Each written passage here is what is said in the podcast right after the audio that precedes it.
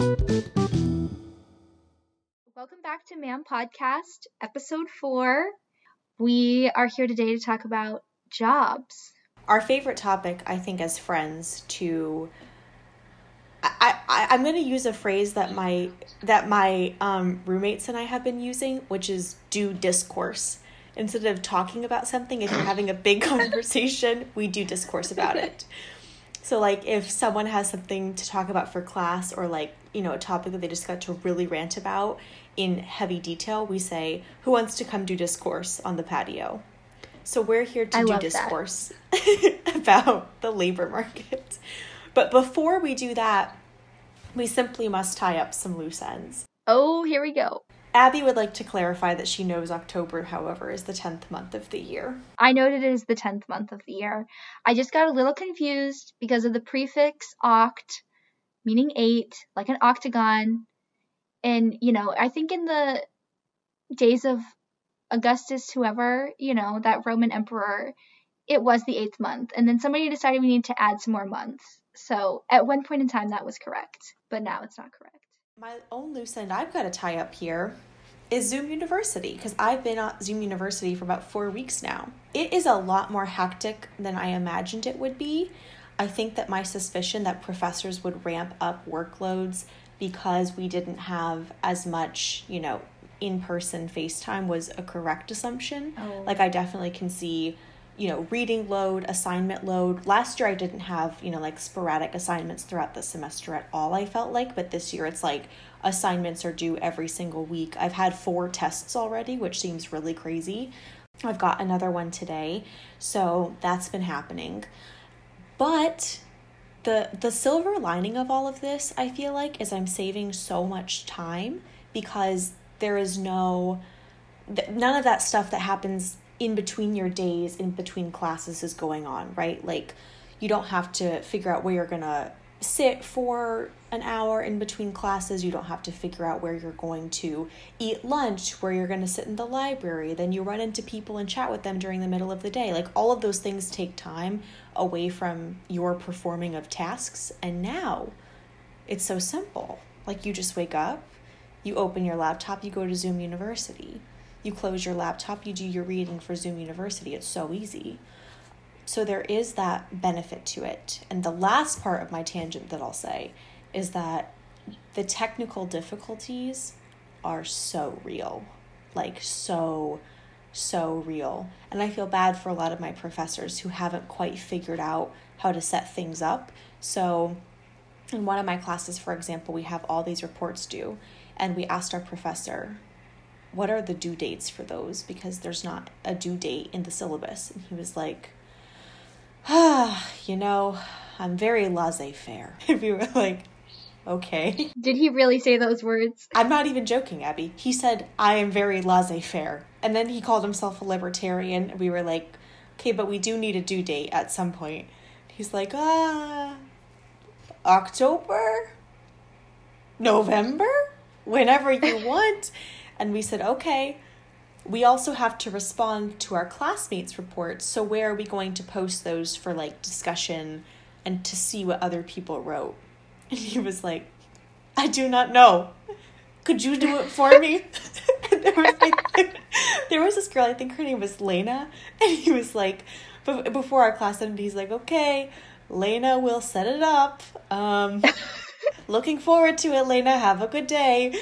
And, but like the thing that Oh my god. she had to set up was something that's only specific on like only something the professor can see. So I'm really not sure what Lena's doing here. I don't know. Oh my god. Poor Lena. Poor Lena. Li- little does Lena know, but she now has this as a duty. And you know, I love this professor so much. What a wonderful man. But those are my own personal loose ends to tie up. Is that Zoom U is kicking. We're in week four, and um, things are honestly not looking too bad right now. That's good. Thank you. Sorry for my extremely, extremely long winded tangent. Yeah, I feel like I'm probably going to go on a tangent or seven today about the job hunt and the job market, so it will all balance out.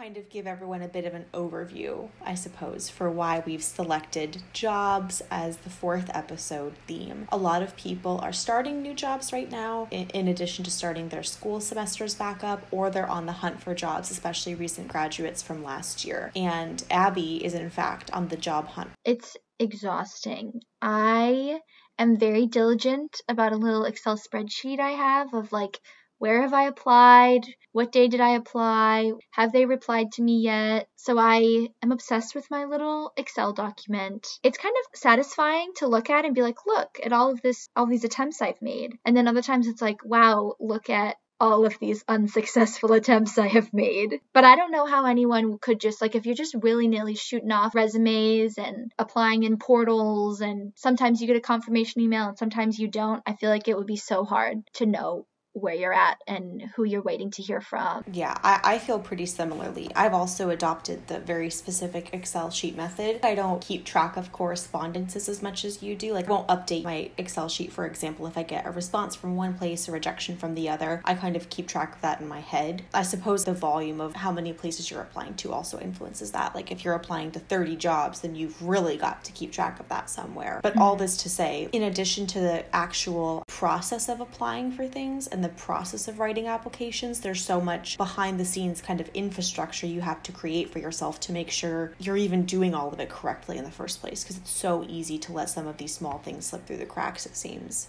And that's part of why I just hate all of that in general. I don't even know the whole scene of the job hunt because there's just so much pressure on everything to have all your T's crossed and I's dotted on an application and then special questions, a resume that you've sort of made specific to that place and maybe you need to change some of the buzzwords in your description so that it matches the AI reader thing And then you also need a specific cover letter that has key sentences changed so that it's really about this one place. And you've dropped words from their mission statement in your paragraph so that it shows you, you know, know how to go to a website and Make sure you have a writing sample and make sure that you save everything as a PDF and make sure you get references, even though that's so stressful. It's just so much. And like theoretically, you could just have one thing that you pew pew pew throw everywhere, but it's not going to be successful. So you have to put in all of this detail work. Mm. And then I always just feel like there's so many tests in this. It's like, okay, sometimes there's optional questions. Those questions have never been optional. You have to do That's those questions. Fake. It is not an optional questions are a test. It's a test. And the first test is did you take the option like did you do it? And then it's like, okay, make sure that you write something in those questions, which you probably already addressed, like the meat of that mm-hmm. in your mm-hmm. cover letter. But please write it again, but slightly differently, but not too differently. Don't just copy paste it from your cover letter. You need to spice it up a little bit, but it should still have the same theme. And it's, oh my God, stop, leave me alone. How much do you want from me before you have even shown me any interest? That's the worst part is you put all of this work in and then places might just never want you. I've put in an hour or two of work for you mm-hmm. to just never say anything to me. There's also test questions that are getting around things they can't explicitly ask you that are legitimately against laws. Can't ask people about specific parts of their identity, but you can make them feel like they have to answer questions about their identity because they've voluntarily disclosed if they are a veteran or their gender or their race. You don't have to, but you feel like you have to. Or do you have reliable transportation? It's there's just so many tests in it. It feels sneaky to me. I agree with the tests and the hoops. It reminds me of like when people, even in friendships or interpersonal relationships, or set those little traps for people in their lives, you know, and they're like, I'm going to do this thing and it's mm-hmm. an option. But if my friend or relationship partner or family member doesn't pick up on this thing that was an option and they don't respond in the precise way I wanted them to, snap, there's an automatic problem. It kind gotcha. of feels like that. Yeah, like a gotcha moment, but on an institutional level. I'd almost say too, mm-hmm. like I really I, I resonate with the point of you have to go through legitimately so much for all of these places with sometimes a low chance of payoff because you never know any positions people are actually hiring for or what they want their incoming class to look like. So I would almost kind of rather send my CV out, just have all jobs request your CV first, see if it fits and then if it does and they're interested in really considering you or taking you for an interview or then you move on to those other things although obviously I know we cannot magically yeah. change the way that the entire job market operates, but Mm-hmm. It would be nice, like you said, to know before I answer XYZ, all of these extra questions. Am I even desired in this place of work? Do I have enough requisite experience? Do I have relevant experiences? Are my skill sets compatible with what this position requires? That I think is is a real difficulty. And I feel like for me, along with just the sheer volume of what you have to complete, I never feel prepared to submit something. If I'll write a cover letter and then I mm-hmm. think, oh, there's probably 20 other better ways I could have written this, so let me explore all of those. And then let me call all of my friends who have their own lives and let me ask them to read the same cover letter 15 times and give me the same feedback each time because I'm not resonating with it. And then let me submit it, but then it probably has a typo, so I'm going to download my application again and send myself into a complete firestorm panic, rereading every single line, which I have to say, I recent uh, last week recently submitted a job application and I did like the autofill for where your address is. And instead of having my address in the address box, it had address to written. So there we go. there we have it. And I found this out through my downloaded application that I decided to review. And how I even got to that point shocks me because I had read that application perhaps 5,000 times before submitting it. But address two is thing that just, it just didn't click in my brain for some reason. I was so frustrated with myself. Long story short, we have some grievances with the job market. So we thought that a nice way to get our audience involved would be because we know so many people have ma'am moments in the workforce. We went on our Instagram and we asked our lovely listeners to share any stories they had about internships, job applications, the like that made them say ma'am and you all delivered. There were some great stories. It was very exciting to have so much engagement. So thank you for sending in your stories. Now it's a community conversation.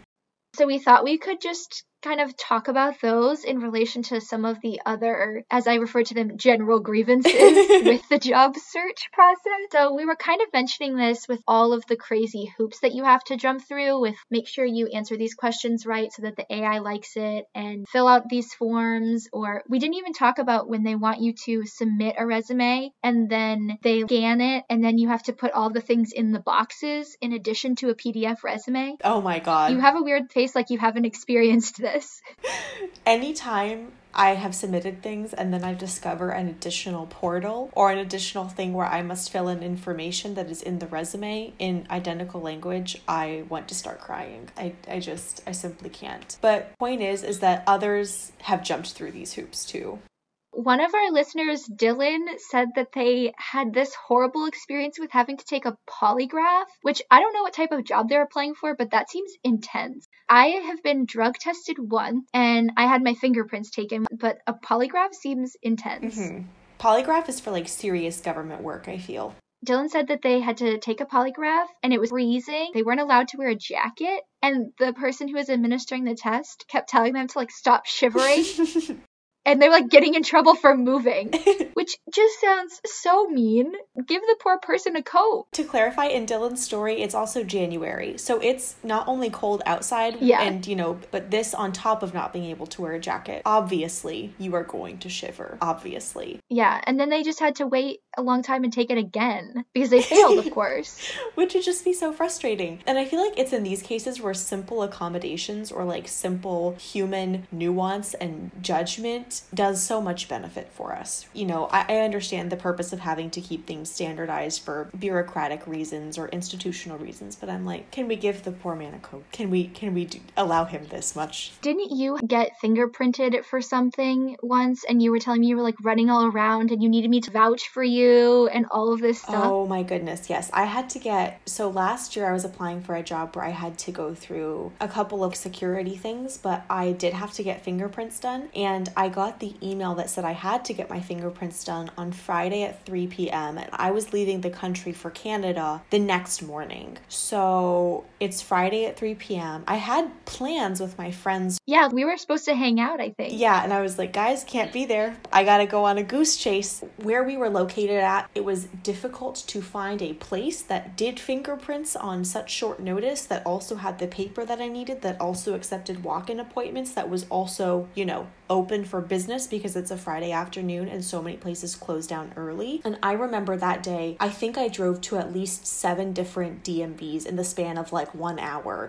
to try and find oh one. my God. And this is what would happen. I would call a DMV before I got there, obviously, to be like, hey, do you do fingerprints? And they'd be like, of course we do fingerprints. We're a police station or we're the DMV or blah, blah, blah. It was actually police stations. I don't, I don't think I was just going to DMVs. And I'd get there, shockingly, to all of these different places. And they were like, I'm not sure who told you on the phone, but actually, we do not perform that service here. Or we used to perform that service, Oh my but as of a month ago, we don't. And some places I went to would just close down as soon as I got there, or be like, "We're actually we're actually closing early on this Friday afternoon," even though Packing it in. even though our website says we'll be open till five. Actually, at four o'clock, we decided to to pack up camp for the day. It was horrendous. And then finally, finally, after I think this was my seventh time, I reached the place that could do my fingerprints, but I had to bring my own special paper. And I sat there and waited, I think probably in tears, in the teeny mm-hmm. tiny hallway of a waiting room while my father sped through the city to go find the paper and drop it off. You know, all of this said, I probably could have gotten it done in Canada, but then I was like, no, there's going to be a whole other thing wrong with that process. You know, it's it's going to be a whole thing. Yeah. Well, because then it'd be like done by Canadian government, so it might be a problem. Yeah, and I was like, you know, the consulate could do it, but what if they can't? And what if I have to go to, you know, a city that's three hours away on the train? Like, just such a little situation. All because the email was sent Friday at 3 p.m. All I have to say is thank God I read that email because otherwise I Yeah. would be in deep trouble. That's the other kind of hoop that I feel like I always see is there's this expectation that you need jump and basically be like, okay, they tell you to jump, and you'd be like, how high immediately.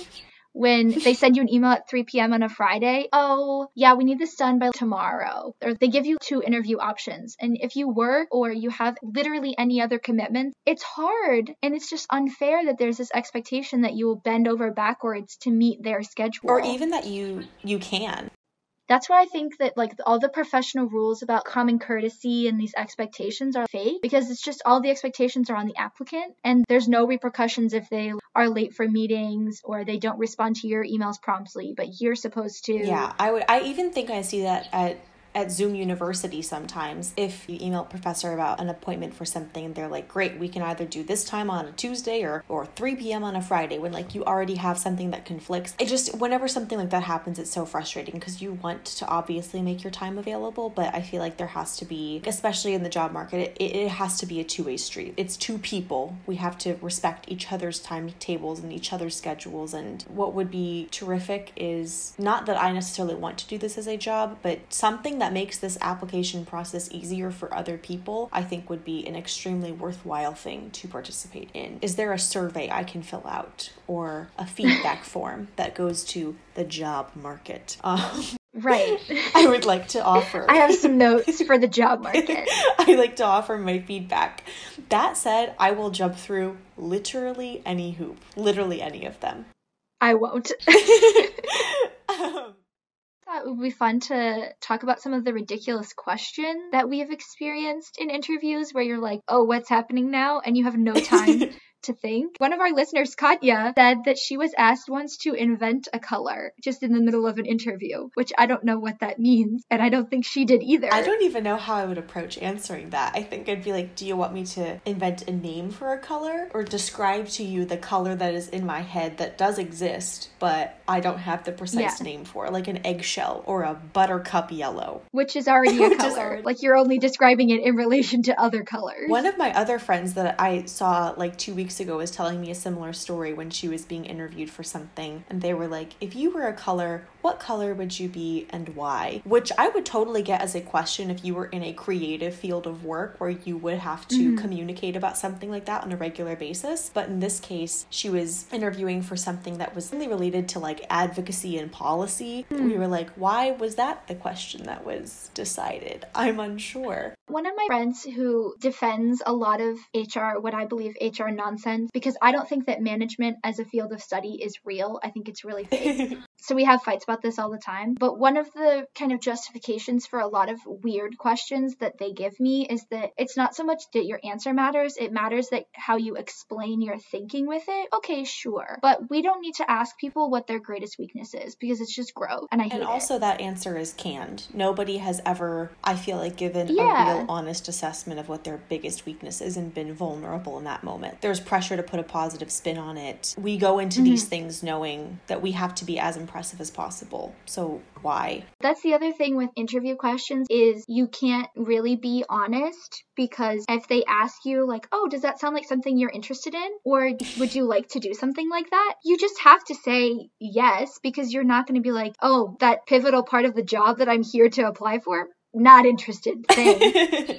you just get pushed into answering like my friend sarah said she was applying for this job related to politics lobbying for medical rights i think it was and they were like would you be willing to wash dishes and make coffee in the office kitchen and she was like um Sign me up. okay Say less. like can we not all wash our own dishes because we are adults what are you supposed to say to that? No? You're supposed to say, say less. I'm there. yeah. Can i wash some dishes right now? Do you want to watch my technique? We can have a practical interview It's just, and the thing is, for me in particular, I feel like I get so easily thrown off guard in these situations when I'm asked kind of a goofy question in an interview that it's like, you know, how on Zoom, to always bring it back to Zoom, Yeah. you have a little lag sometimes. I feel like my brain is lagging when I'm asked those types of questions. And I kind of sit there like frozen for a second and I'm like, hmm, what, what, what color am I? Not really sure. Think that brings us to some of the other stories that we wanted to share that our viewers, or not viewers, I keep wanting to call our podcast listeners viewers. Our listeners and friends of the pod sent in some other stories that I didn't even really know how to group them together because they're just so ma'am inducing that I'm like, I don't have anything to say other than ma'am to that. So Katya also told us that she was applying for a position to write for a blog with the women's leadership group Mm-hmm. and they said, please don't write anything about people who have experienced discrimination and don't say the word marginalized. Which is, what does that, how I was that, I, I was gonna say when I read that I thought where on earth does this group come from? And in those cases it's so hard too because like we talked about earlier, if they ask you a question and your the answer is obviously no, but you have to pretend like yes, I am completely willing to do that task that should not be a part of this job. If you're in an interview and they're telling you something like that, like oh you can't reference words like marginalization or discrimination, I feel like you'd have to just walk out and be like I'm sorry, I this is a paradigm is not appropriate. Goodbye. yeah, you would end that interview and be like, mm, if they send me an offer, I'm going to kindly reject because what is the point of It's that? It's just, oh, that's so frustrating. Poor Katya. We also had one from another friend of the pod, Abby, not this Abby, but a different Abby, where she said she had an interview in which she was told we would hire you if we had the money. So my question is, why did the interview happen if they didn't? Why did the job posting happen? My question is, how did we get there?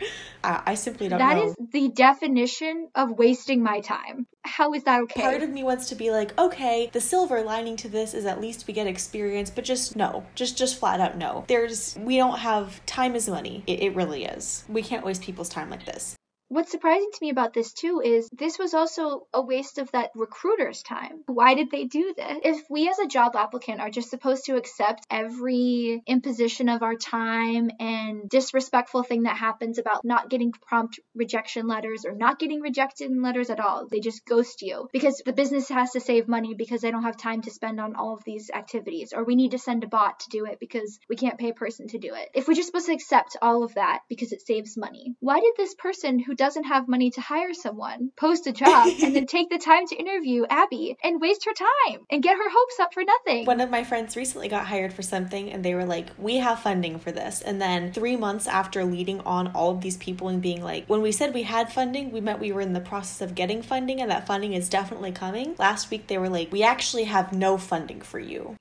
We're so sorry. And this was oh after God. literally maybe two to three months. And obviously, people have been putting off other job offers that they get because they're intrigued by this opportunity and the funding's just about there. Like it's almost coming. No, it's not. Yeah. There's no money. Well, and I have friends from school who had already accepted full time job offers. And then obviously, with the whole global pandemic, that sort of upset the business's plans. And as awful as it is to have a job offer rescinded, not because you are not qualified or anything, but because organization just doesn't have the money to pay you anymore, I feel like that has to be something where you have to tell people so promptly and do everything that you can to help connect them to somewhere else. Because if they think they have a job waiting for them, or they think they have a paid internship, internship waiting for them, why would they be actively searching and applying for other things? They wouldn't. Yeah, be. I think especially right now, I hope that individuals that are leading application processes or interviewing people, as always, but especially in the coming years, when they look at summer of 2020 and probably summer of 2021 too, recognize that if people did not have employment, they very well could have had employment that fell through at the last possible second, or Yeah. you know, that fell through immediately after it had started, and then were unable to find something else in the blink of an eye. I feel like I got really lucky last summer because I did have an internship lined up, but I mean, obviously, it did have to be canceled. Like, it wasn't really possible to do virtually, but we were told really, really promptly, which left me, I felt like, plenty of time to go and find something else in the meantime. But it could have just as easily not happened that way. Always, but especially now, I feel like people really deserve to have that and, you know, deserve to be given the benefit of the doubt. For sure. Another thing that happened to one of my friends, Karen, she was a first year in anthropology and she sees a posting for a fellowship in research. And the words PhD don't appear in the application anywhere, but it's actually just for PhD students. Okay. She sent in her CV, she sent in her cover letter. Her CV makes it pretty clear that she is a first year undergraduate and probably in her second month of first year. Clearly nobody read her read her stuff because they invite her right in for an interview. And she's like, I walked in and the people said, Wow, they're getting younger and younger. And she's like, Am I? That's an odd thing to That's say. That's a really odd thing to say. And she sits down and they're talking about all these anthropological whatever concepts. And at the end, they're like, why don't you go ahead and tell us about your thesis? And in Quebec, in Canada, there's a part of schooling that comes between high school and university called CEGEP, which is kind of like your senior year of high school and your first year of university. So it's kind of like a transition point. So Karen was like, oh, my thesis? Oh, fantastic. I've got a thesis thinking about her CEGEP one. And she's like, which one do you want me to talk about? Pick anyone you want. So she starts talking about her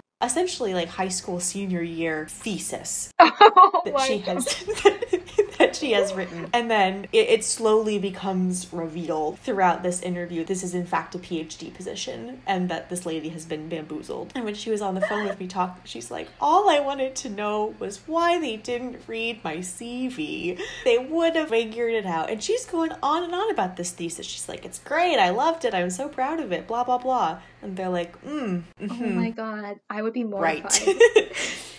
yeah, of course you like. Of course you'd be mortified. It'd be horrendous to have to go through that. I'm just like, why? And then that makes you question like all these documents that we're submitting. Are they always actually read? no, They should be read. and not by a bot. not by a bot. I feel like having an ethical job application process, like we talked about, in addition to taking into consideration like context and circumstance, is also making sure materials are thoroughly read. And if people will likely not get the job, they're really missing requisite experience, just don't interview them and tell them why they weren't selected for an interview, I suppose. But it would just be so bad to make it that far and then have them be like, actually, this is a PhD position and you are 17 years old. So for that reason. I just feel like so many of the problems boil down to just not respecting people's time. I don't know how we've gotten so far into this podcast, and I haven't said. For everyone who doesn't know, abolish unpaid internships. They are a scam. Pay people for their labor, obviously. That should have been like the top of the episode, but somehow forgot to say it. And if you're not gonna accept someone for a job, please at least set up a bot to reject them. Tell us no instead of leaving people ghosted. Especially what drives me crazy is multiple friends have told me that they've had interviews places. So they met with someone, they talked through a screen mm-hmm. or in person with someone, and then they just got completely ghosted. How do you not send that person a follow up email that's like, hi, thanks for your time. I'm sorry, we're going to go with someone else? It could literally be two sentences. Eve has this rejection email that comes for a, a general retail store 10 months after submitting the application. I think think the struggle here is that even when we say these things are super annoying and they really are, not to get deep, but there's a real component of ethicality to it, right? So many people are relying on jobs for maybe not just their own personal income, but for other people that are dependent on them. And that requires knowing if you have the job or not, and knowing if you have to keep applying elsewhere, and knowing if you've got to start writing new applications. Like you said, too, it also gets back to just respecting people's time and assuming that people do need information from you, which they need information from you that's what I have to say about that. Is I, I, I hope a takeaway of this is that there are ways to make a process that is very annoying ethically oriented and more respectful of people's time. There are steps to do this, and oftentimes it comes back to just basic principles like we talked about earlier of being professional and respectful and getting back to people on reasonable timetables. I wanted to share basically my biggest ma'am inducing story about the job interview process. it happened pretty recently, so it's fresh and it's it's ma'am inducing to the max. I just have to say. So I applied to work at this tiny little law firm. I applied to work at it. it. It's not in the city where I am right now, but it's in a city where, that I might be moving to. I might stay with some relatives. That's sort of important to this story. So I'm not in that city, but I applied. Mm-hmm. And about a week later, I got an email at about four o'clock in the afternoon that was like, Would you be available for an interview tomorrow between 9 a.m. and noon? And I responded quickly within 15 minutes. As soon as I saw it, I was like, Hi, yes, I look forward to talking with you. I'm available anytime in that period. And I was like, okay, it's already almost quarter after four. They're probably not going to mm-hmm. respond to me again today because it's getting close to the end of the workday. So I didn't really expect them to set a more specific time frame than a three hour window on 16 hours notice. I don't know what the math about that. It might not be 16 hours, but you get my drift. Like the night before, basically, yeah. a three hour window. And thankfully, I was free. I've kind of got this informal job right now, but I was like, okay, I can just take the morning off and and I will sit around and wait for this phone interview, this brief phone interview. So I'm prepping and practicing doing answers and stuff. And at 11:30, they call me. Of course, they waited until 11:30. Lord have mercy. There was no communication in the morning that, oh, I think I might call you around this time. I just sat around and waited. And I had the weirdest phone interview of my life. They asked me a couple of questions about my resume and my experience, and then it was a bunch of questions about my personality because it's such a small place. Yeah. And they're that does like, make just sense. want to make sure that you're a good social fit. I get that, but also it was my initial interview and it lasted 30 minutes, which to me a brief interview was 15 to 20. Yeah. You have to block something like that out in your schedule. Yeah, so they asked me all these questions about my favorite movies and books, all of this stuff and I was like, I first of all, my mind went blank. I was like, I can't remember a single movie I've ever watched. Don't know what television is. It was so stressful but I feel like I need to say a good answer to this. So it was weird. And then they slowly unraveled that I was not in the city. I was not physically there right then, which maybe some people think that's dishonest. I have a place set aside. I'm going to go there once I have a job offer. So planning ahead, but I'm not going to move to a new city without a job. That seems irresponsible. but that was really awkward. So I was like, oh, great. I've lost it now. Then he still wanted to schedule another interview with me. So we're going to schedule a Zoom interview. And he's like, I don't know how to set up a Zoom interview. Can you do it? It's almost like your professor. I was going to say it just like that professor. It's like, Lena, can you make the Zoom? Yeah. I felt like Lena we're scheduling it and this interview was on a wednesday afternoon. Mm-hmm. and it was right before the holiday weekend and i was going to be doing a bunch of family stuff. So i was like oh well the next time i'm available I could really short notice. He was like what about tomorrow? I was like i have to work.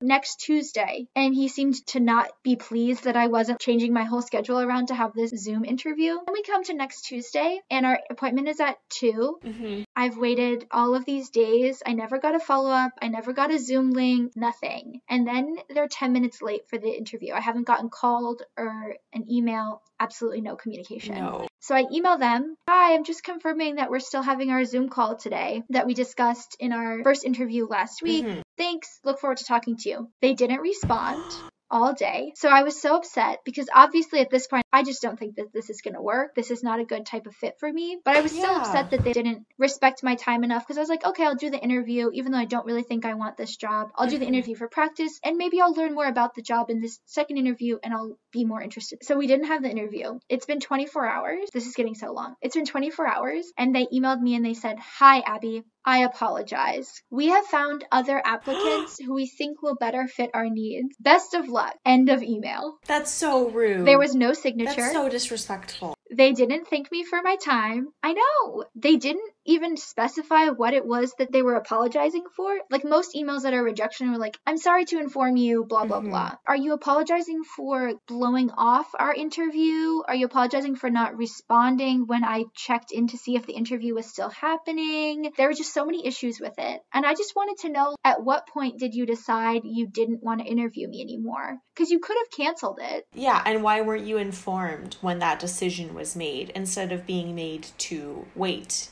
And sit there. And this, again, goes back to our earlier point of it, it was great that you had the ability that day to sit there and wait. There wasn't a different Yeah. job you had to go to. You didn't have a, a glaring responsibility you had to go to. But what if somebody had? And now they've mm-hmm. taken time off of their other job where they were getting paid actively to do this interview where they think it's going to pay off and that's why they took time off for it. There's all of these different things, which is why basic respectful communication is so important. Oh, I'm so sorry that happened. That's so disrespectful. There's one little kicker is that like a week later, Oh no. they were like, Hi, Abby, we have filled this position. Thank you for your time. And then this, something to that effect. And then this time they actually signed the email with their name. I don't know why this email was sent at all because you have already rejected me. In my mind, the book was closed. But now are you just trying to save face because you feel guilty because you treated me so horribly?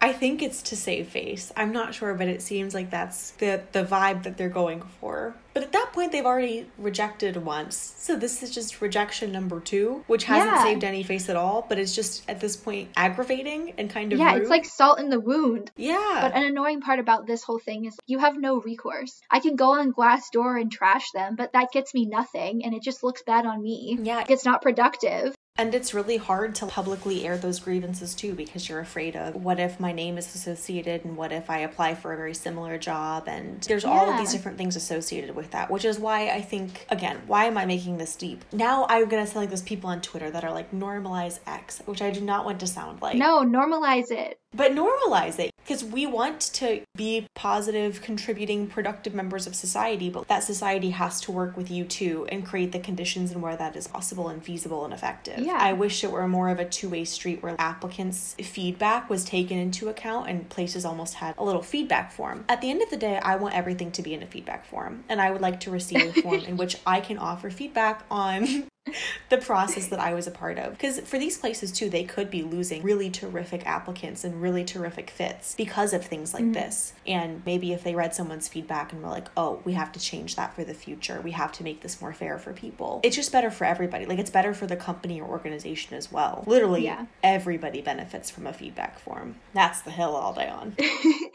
As a person who has run many a survey, I would say feedback forms can be good if they are used. But yes, you can't get feedback info without providing the form. I think it's important though that we call these things out and like talk about them because not to get really big, but if we don't do this, then we have like child labor or we have no unions and no workplace regulations. Yeah. We have no workers' comp. We have nothing if we don't talk about labor rights. That's ma'am taking on the big issues. and we know you're right. It's not as though employees have to just take everything that comes their way and have a competition of who can jump through the most hoops. In addition to being fundamentally unfair for those people, I think having a discussion on it and being open with other people about having that discussion makes it possible to create conditions whereby you can uplift more people into more better paying jobs and better positions in the future. it was great. Thank you. I think you hit the nail on the head, though. Absent those discussions, we have conditions whereby child labor, absence of workers' comp, unions, you know, labor regulations, like those things breed and fester in those places. So, again, did ma'am just make a ma'am situation into something much deeper? Yes. Do we stand by it? Also, yes. Yeah. Final little story I have to add on to this, which I think was my most ma'am inducing moment in the job market, was when during my first year of university, the application was done through one of those forms where you can't go on to the next page until Oh, you have that. completed what's on your Make that page. illegal.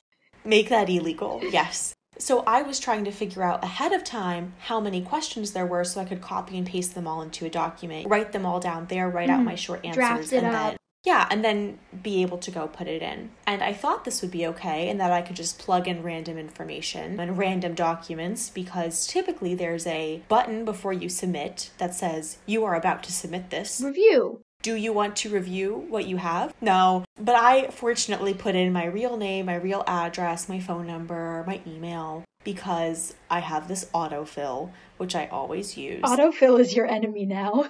yeah, seriously, I'm never doing this again. I put in all these goofy answers. Like I'm just, you know, goofy, goofy things just to fill the faces so it looks like I've got an answer down. And then in one of the areas where you had to upload your resume, I uploaded the very first document that I had, which was a Apple Music file of a secret ritual song sung in my sorority.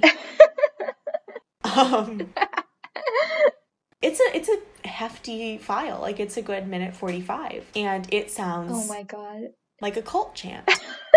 I put it in, I click next thinking oh that oh god, I'm going to get to the the part of the application with the you know more questions and then it's like thank you so much for applying to the blah blah blah chamber of commerce your application has been submitted Oh my god. at which point obviously my heart fell into my stomach so Ma'am. I, uh, and at this point, also, it's too late to call someone because this happened at like one in the morning. So I quickly go up and find the HR rep and I write this email. And I'm like, hello, I hope this email finds you well and that you've had a wonderful week and that your Saturday morning's off to a great start. So I recently filled out this application. I was just plugging in some information to see what was available on the next page so I could draft everything out, and it submitted. Oops. You'll notice that my application is incomplete with the inappropriate file. Please allow me to fix it. And Tell me you did not say the inappropriate file. I probably didn't say the inappropriate file, but I was like, incorrect information, wrong file, don't look at this one. Yeah, and so then I, this, this person emailed me back in two days and was like, hey there, no problem, just submit your next oh, one. Oh, that's good. And I did, and then I interviewed with this place at the end of the day, and I was like, "Thank you so much again for being so accommodating with my, you know, little application, whatever I called it Yeah. at the time. Now I, I want to call it a whoopsie daisy, but obviously I didn't say that." And they're like, "No, no worries. I noticed it was an audio file, so I thought that was kind of interesting, and it must have been a mistake." I was like, "Yes, yes, yes. Don't tell me you opened it." because that would have been a really bad look. So now, anytime I see something like this, I will simply not be filling out that application. No, I'm just kidding. I will, but I will take it a lot more seriously when I do my little strategy of clicking the next button until I get to the submit Maybe info. you should just do like one little space, a click of the space bar, then there's something there instead Mhm. of writing nonsense. Yeah, and I thought I was being so cute and goofy with my goofy answers. I was probably in a group of people and was like, ha ha ha, what's a funny thing I could say to this? Thinking no one would ever see it. It wasn't anything bad, it was just probably like, pineapple, blah blah blah blah blah, the number two. Well, it worked out okay in the end. You got it handled. It did. I was just so horrendously embarrassed, but it's okay. We got there. And somehow that wraps up everything we wanted to say about the job market because, again, there is simply so much to say. Oh, I could speak on it for days. We've spoken about it for literally hours on end before. Mhm. There are still points I'd like to make, but for the sake of, of the friends of the pod, I won't go there. All right, well, I guess that brings us to the end of episode four of Ma'am. We are chugging along. I know. We really are. We want to keep hearing from everyone, so send in the reactions. Yeah, let us know what you thought about this episode, if you have any other last little tidbits about jobs, and also let us know if you have any general thoughts or opinions about the podcast. We're still figuring things out. If you have any ideas for a topic for the next episode, we haven't picked one yet. We're open to suggestions. Bye bye now.